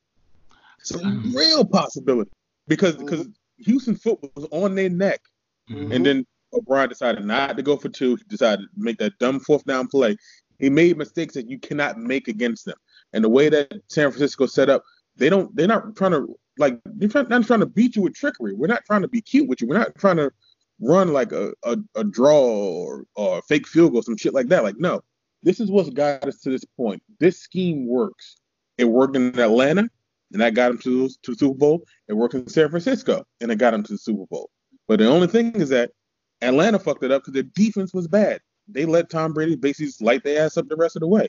This defense is a thousand times better. Like I said, and it's weird to say like the middle linebacker is so important, but having Kwon Alexander back in that defense is key because you need someone to, help out and control Kelce. You can't stop him; you just need someone to really you know make him work for it. Because Hill is Hill. I mean, the guys are too fast. They got a lot of speed on that team. But if you can get that front four after them, and you can just slow down Kelce, not stop him, let him do what he do, but just don't let him go crazy. You got a really good chance. And I think San Francisco just might happen. You think it's going to be high scoring or low scoring? You said it's going to be close. Um, 30-27. Okay. Yeah, And, so that's uh, like the Alex game. Yeah, I'm gonna be. Yeah. So I'm gonna be. So I'm gonna be uh, pretty quick with mine. Uh, I think San Francisco is gonna win. Um, I think I'm hoping it's gonna be a high scoring game. Um, at least like 27, 28 points apiece, something like that. I think it's gonna be close, but I do think San Francisco's gonna find a way to win. And because I really don't, because uh, just they got a lot of things going for them, and I and I think Jimmy G will will not lose this game. You know what I'm saying? See, I, I, I'm, I'm I tired of he- y'all disrespecting a really good quarterback, man. No, no, no. Let me finish. Let me finish speaking. Okay. I, I, I think he's not gonna like lose this game for him. You know what I'm saying? And even more so, I think that he'll have like if there's a couple moments where he has to shine, I think he will. Yeah. Because I was listening to like some stats we're talking about on the radio about how good he is um in like fourth quarters and um coming from behind pause and just other shit like that. So even though he's like looked at as like a game manager and there's possibility he could actually win the Super Bowl and him only throw for about hundred yards, I think he might go for a couple hundred and um I don't think he'll lose the game. I think he might possibly win the game. he does that. to. He does that when we need him to, though. Like That's that's like, what I'm saying. You know what I mean? Like the whole the whole game manager idea, like that's He because plays with the flow of the game. yeah, Yeah, that's that's, no. that's why that works like that. I don't know. I just have to say that. Um, Oh no, so- word. Yeah, that, that's that's that's just what I think. I think he'll manage the game well, and if he has to do it, he'll have to do it. But you know, that's that's that's fuck. That's you win Super Bowls and shit. How Brady won his first one. I mean, you know, it is what it is. But um, yeah. So I guess we three to one on the San Francisco side. It's crazy. I would have never thought this a couple weeks ago, but that's where we at with it. that Alex is hating. I would. Yeah, Alex said it was close, so that's almost as good as saying that. You know, whatever. Uh, I would. The Raiders fan in him. It wouldn't, it wouldn't let him say it. Yeah, man. I think that's all in sports, man. I think we covered it. Anything um we omitted, like any like dope shit in the news that we got to speak on, or nah, Yeah, today's, um, today's today's Ross's birthday. Uh, today's J Cole's birthday. Yeah, He's that like- too. you And But said here's the thing. Shout out to J Cole. But but here's here's the thing. Like I mean, I, I know that we did a whole thing. I mean, it's it's weird to get into the the to the whole impeachment thing right now. Mhm. But uh, nigga, John Bolton, his manuscript of his book released, and Mhm. Trump threw a fucking hissy fit. Him, because he because John Bolton implicated uh, both Trump and Giuliani. I mean, at to the key of the of the case. So I mean, he they're gonna the Republicans are gonna try to make it so he he can't testify or whatever. But I mean, he's before this. I thought that he was going to testify, and it was just a setup against um against the Democrats. Because John Bolton, regardless of what anybody says, and I know that everybody like Fox News and everybody's attacking him as as like a shill of the left, but uh, John Bolton is like one of the most conservative uh, people ever, and he's like the guy that I would have absolutely believed would have testified just to just to um not say anything. You know what I mean? Just to get on the stand and and uh and say that uh, um Plead the fifth. yeah, well, there's a, there's a term for it, and I, I can't really think of the term, but like, um, you know, the, the powers of the presidency or whatever, he can't reveal shit like that, whatever, right? And Uh, and kind of like ruined the case for the Democrats. He was just the guy that would have did that shit, and now after his manuscript leaks, I mean, there's no way that he could do it because it's on paper. Like it's basically his testimony right there. All they need to do is confirm it. So you said this shit, right, John? Uh, yeah. So you know what I mean? Like this shit is, it. Uh, we're not gonna remove the president, but that's a huge hit in in one of these in, in a trial like this. Like it, it is. Word, word. Man, I wish Kobe was running for president, yo. Yeah, that would have been interesting. God Yeah, can I um can I just offer this right before we close? Word I just found this um this one good statement, and this in relation to Kobe. It's probably been said before, but being where we are right now, and it's that the whole world just shifted off the strength of one human.